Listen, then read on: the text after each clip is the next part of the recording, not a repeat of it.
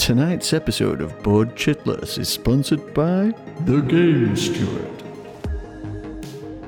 The Game Steward is an online game store offering Kickstarter board games out of print and imported games at reasonable prices.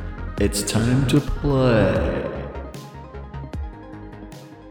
Hello there, chitheads, and welcome back to another instalment of Board Chitless. Uh, following a couple of weeks of radio silence, I'm joined by Tristan. a couple of months of radio silence. I'm joined by Tristan today. Just the two of us, Lecky. It's very romantic, this. It is very romantic. We're opposite sides of the table, lit by candles. We've just enjoyed a delicious meal. Oh, actually. Yeah, yeah, it's been pretty good. Pretty good. And we've just lost Dave. He's just literally left the building now because he's got to be up early. Oh, so he's no. not going to be able to join in the podcast tonight. now he's got adult responsibilities. He's it's never been the same. now he's a grown up.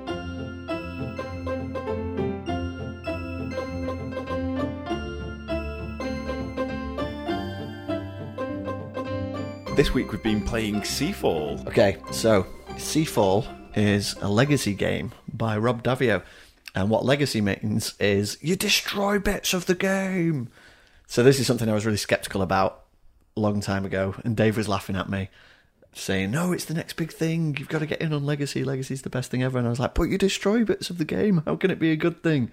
Um, but of course, since then, having played through the most of um, Pandemic Legacy Season 1 and 2, Yeah. I'm a little bit of a convert. I'm still not 100% convinced that you have to destroy the game at the end of it, but I know there's a Yeah. huge split of opinion on that.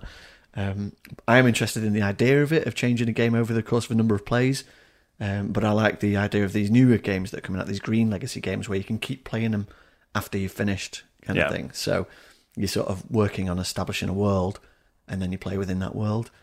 Um, but I believe this still registers in the Pandemic Legacy series of games in terms of you chuck it in the bin once you're done Yeah, with it. the sort of playability and replayability. Yeah.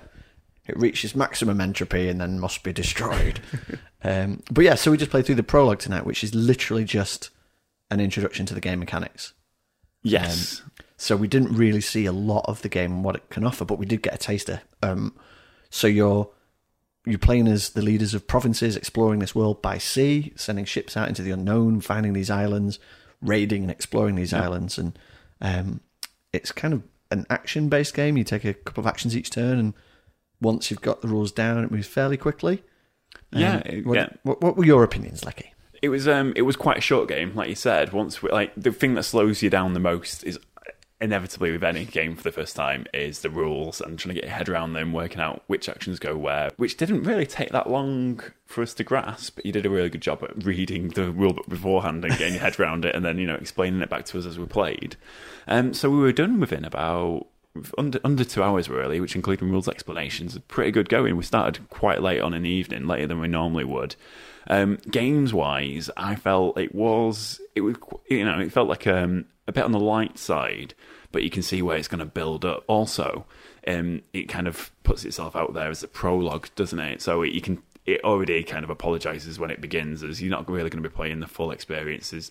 Definitely. Ignore these cards. This is where other mechanics slip in, but we're not going to bother you with that now, which I thought was quite nice because it just helps you get started that little bit quicker. Yeah, and there's a sense of none of what you do in this game is going to matter properly. Yeah. so it's like just muck about with the rules for a bit, name a few islands, and then in the next game you'll be fully up and running. In fact, it's probably really premature of us to jump in and start talking about it without actually having played the full first game of it, you know, first Oh, official totally. game. I to keep it as a very light podcast. That said, um, I liked what I saw. Uh, I thought it was intriguing. I liked the fact that when you explore a new island, you get to go to the storybook, which is quite a, an not a new thing, but it's starting to turn up in a lot more games these days, where they've got a big narrative Yeah. adventure storybook, like in Above and Below and Near and Far, Yeah. and uh, even Kingdom Death Monster and games like that, which gives you a, a chance to sort of jump into the the world building, as it were. And I, I do think it's a nice touch. It's sort of a mix of the choose your own adventure kind of thing, Yeah. um, combined with the board game. And um, it, it's fairly light on theme. There's sort of a repetitive common theme amongst wherever you go. Everybody's just talking about, oh, wouldn't it be great to explore more? Yes. wouldn't it be great to go to the big empty bit of the board where there's nothing yet? Yeah, the the writing is a little bit light in terms of when you read up on your entry for like completing a quest. Or, Yeah. um, you just get what the other guy just read, but with like a sentence changed slightly. Um, but again, that could be down to the prologue issue. You Could know, be, it's yeah. designed to be quite a light theme, so you know it's just drilling into your head. You know what should be happening, isn't Yeah. it? Really, so And the, and there's like you said, there's a lot of tantalising um, suggestions of the players are currently at peace with each other, and nobody can raid each other Yeah. yet, or nobody can raid other ships yet. yeah. Um, so yeah, so it's all sort of peaceable exploring, but you can see how the way that you can upgrade your ships and everything, you know, and given our game group how nasty this could get, like Yeah. in a, a few games, sort of thing. I'm thinking merchants and marauders here. Oh, definitely. You know, with, with the closest People theme blood. and components, same exact components with the ships um, as merchants and marauders. It had action, exploration, worker placement, Yeah. uh, raiding, dice rolling, a pretty cool adventure, exploring Yeah. narrative theme. So There's a, there's a lot to keep you going. ticks a few boxes for me. Yeah, Definitely, um, and there's quite a heavy emphasis on modding as well, isn't there? Like all the upgrades can get to your ships or to your home principalities. Yeah. and then at the end of the chapters, then another opportunity to kind of bolster those again. Um, so you've got that very sort of reactive knee jerky. I need to do this in the next few turns, so I'm going to buy an upgrade to achieve it. But then you can kind of set that tactic into stone at the end of a um, game and kind of fill in one of like your sail bars or a trade bar to get extra actions or extra um, spaces in your hold, which I quite like really because it kind of gives you that vindication of if you've started a strategy for a game well, maybe you can try and lock that in for the rest of your campaign. carry it'll- through on it. Sort of thing. Exactly. Yeah. So it'll be interesting to see how that plays out um, over the course of the whole legacy. fifteen games or whatever it is. Exactly. Yeah. Yeah, no, it is. It's uh, it is. It's intriguing, and I, I'm definitely at this point like looking to play this weekly if we can. You know, if we can get Yeah. it going and, and see where it goes. Yeah, I'm excited to play more. It's my first legacy experience, um, and again, like one game, can't really can't really say much either way. You got you got to play some stickers and write some names. What, Which was what always did you think of that? Um, it was interesting. It always feels a bit weird. I mean, naming characters, that's fair enough. You do that quite often. Writing down on the board, you know, it feels like quite a nice little novelty, but tr- coming to throwing cards away at the end of the game, it's going to take some getting used to, I think. I, Yeah. I did want to like slip them into my wallet and just look after them in case you changed your mind. yeah, we didn't quite bring ourselves to killing off the leader cards. Um, spoiler alert for the end of the prologue. Oh, Um, trying to avoid them spoilers. But yeah, it was uh, because they're pretty pictures. I don't mind if we're just chucking text cards away. I don't want to destroy pretty components. Overall, very intriguing. Um, I suppose we should comment on the fact that commercially, it's really not done very well. It kind of tanked, and the reason I was able to pick it up, it was twenty pounds. Yeah. um, which is nothing for you know a game of this size, this complexity, and this Yeah. number of components. So I, I do think that's a real shame because I think perhaps if they thought it was going to do as well as Pandemic Yeah. Legacy, you know that's why it was such a huge print run. Um, and I'm I'm not abreast of all of the problems that were involved with the production, but to see like um, I mean just the size and weight of the box Yeah. alone, to be able to pick that up for twenty quid's kind Yeah. of um, it's a little upsetting to be honest. It's um, because it's obviously years of playtesting went into it, building it, and I get the sense that perhaps it was pitched as a more accessible game than maybe it is. Well, it says in the in the book it's medium Yeah. to heavy and a lot probably a lot more difficult to pick up than something like Pandemic or Yeah, it's um, it seems like a lot more game than like the pandemic um, base game is, or you've got the other like legacy title Risk. yeah. It seems like they'd be easier jumping in points for that, whereas this looks more like a gamer's game, and I'm not sure if that contributed to. Exactly. Well, you've got two big intellectual properties, haven't you? Really, with Risk and Pandemic, like they were big games anyway. Yeah, established games, yeah. add legacy to it. Um, and then this is Rob going out by himself. It's a completely new game designed by him from the ground up. So there's no template to start with. Right. Obviously, he's got his own theme, his um, games that he likes that he's following through here. Um, and after playing like the introductory game, it's not within itself a bad game. Again, very early to tell how it's going to build up on that. Um, but it is very different, Pandemic and Risk. I'm just wondering if that fan base wouldn't really follow him back to this game, really. And Right. it's almost like starting again. Yeah. Rather than having like a, you know, this could have been maybe a debut game that could have possibly done well and then follow on with success with Risk Legacy and Pandemic Legacy, but doing it the other way around.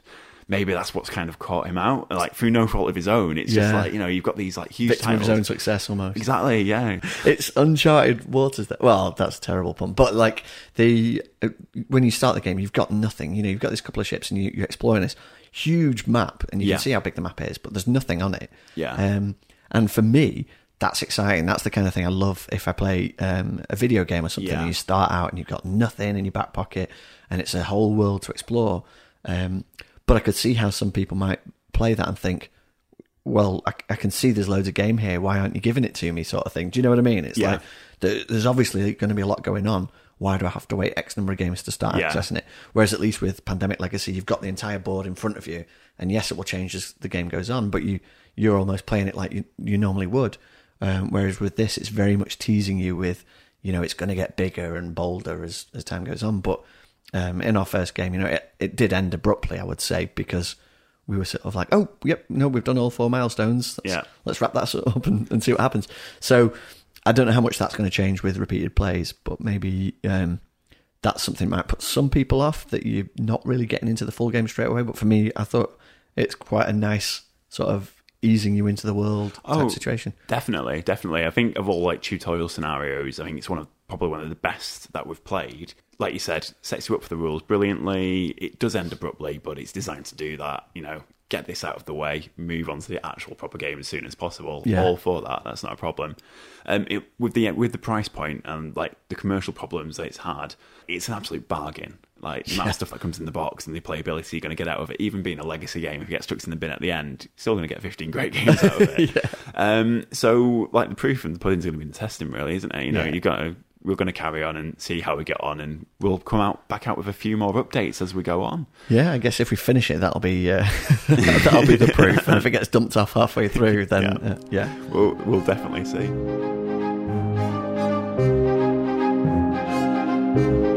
Now it's um it's not very long until Christmas. So, have you got any games on your wish list coming up? loads. um, so, keeping with the legacy theme, uh, Jamey Stegmaier's Charterstone is arriving soon, which is a legacy village building game. Which um, I'm probably in the unusual position of trying not to research games too heavily before I Yeah. invest in them, which means sometimes we get quite surprised by them, sometimes not so much. Um, but this one, I know it's for Jamey Stegmaier. I love what he did with Scythe. Uh, I know the component quality is going to be top notch. I like the idea of this green legacy, which is Yeah. counter to what we were just saying. So um, you spend the campaign building the villages and everything together, and then at the end of it, you have a fully playable game that's going to be different from everybody else who's playing it. That really appeals to me because um, you know it, it goes against this whole destroying game components and destroying the trees and whatever else. um, so yeah, excited about that. We've got the speaking of Stigma, we've got the expansion to Scythe has just arrived. The Winds Gambit. Nice. Um, there's a few others that I'm looking forward to. Civilization, the new Civilization board game by Fantasy Flight, nice. um, which is apparently quite a dumbed down version from the original, which has the advantage of it being more playable and probably seeing more table time. But it also means it's probably not as meaty an experience as the old Yeah. Civilization. Ironically, I wouldn't know. I love the video games and I rinsed them right up until number four, I think was the last one I had on my laptop. But the board game I never actually got round to playing. Yeah. So I'm quite excited to give this one a go anyway. It's going to be Fantasy Flight, so it's going to be beautiful and hopefully it's going to be pretty streamlined and kick ass. yeah, hopefully there'll be uh, no app in six months' time to fix it. Yeah, uh, there'll probably be shed loads of expansions, but um, but yeah, no, that'll be another cool civ building, exploring, world building it should game. be really good because it's like the um, the epitome of a video game based on board game mechanics. So it's back on the table and Yeah. it's going to work out. It should be pretty cool. Oh, we got Gloomhaven as well. We could give that a go.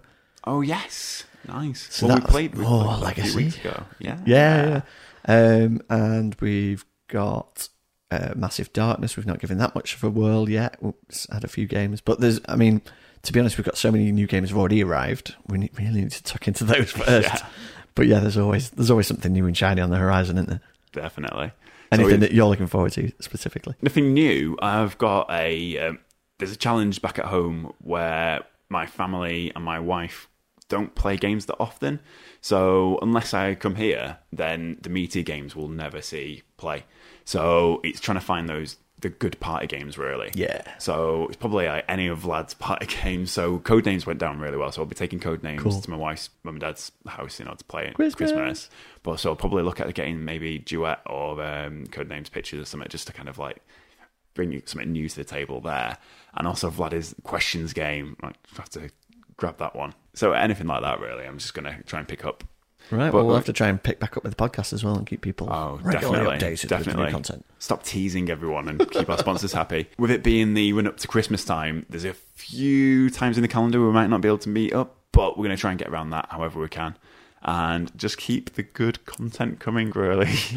so, apologies to all you diehard chitheads out there, but we are going to try and ramp it up again in the new year and just before Christmas. So, thanks very much for being patient with us, and thanks very much for listening. Bye. Bye bye.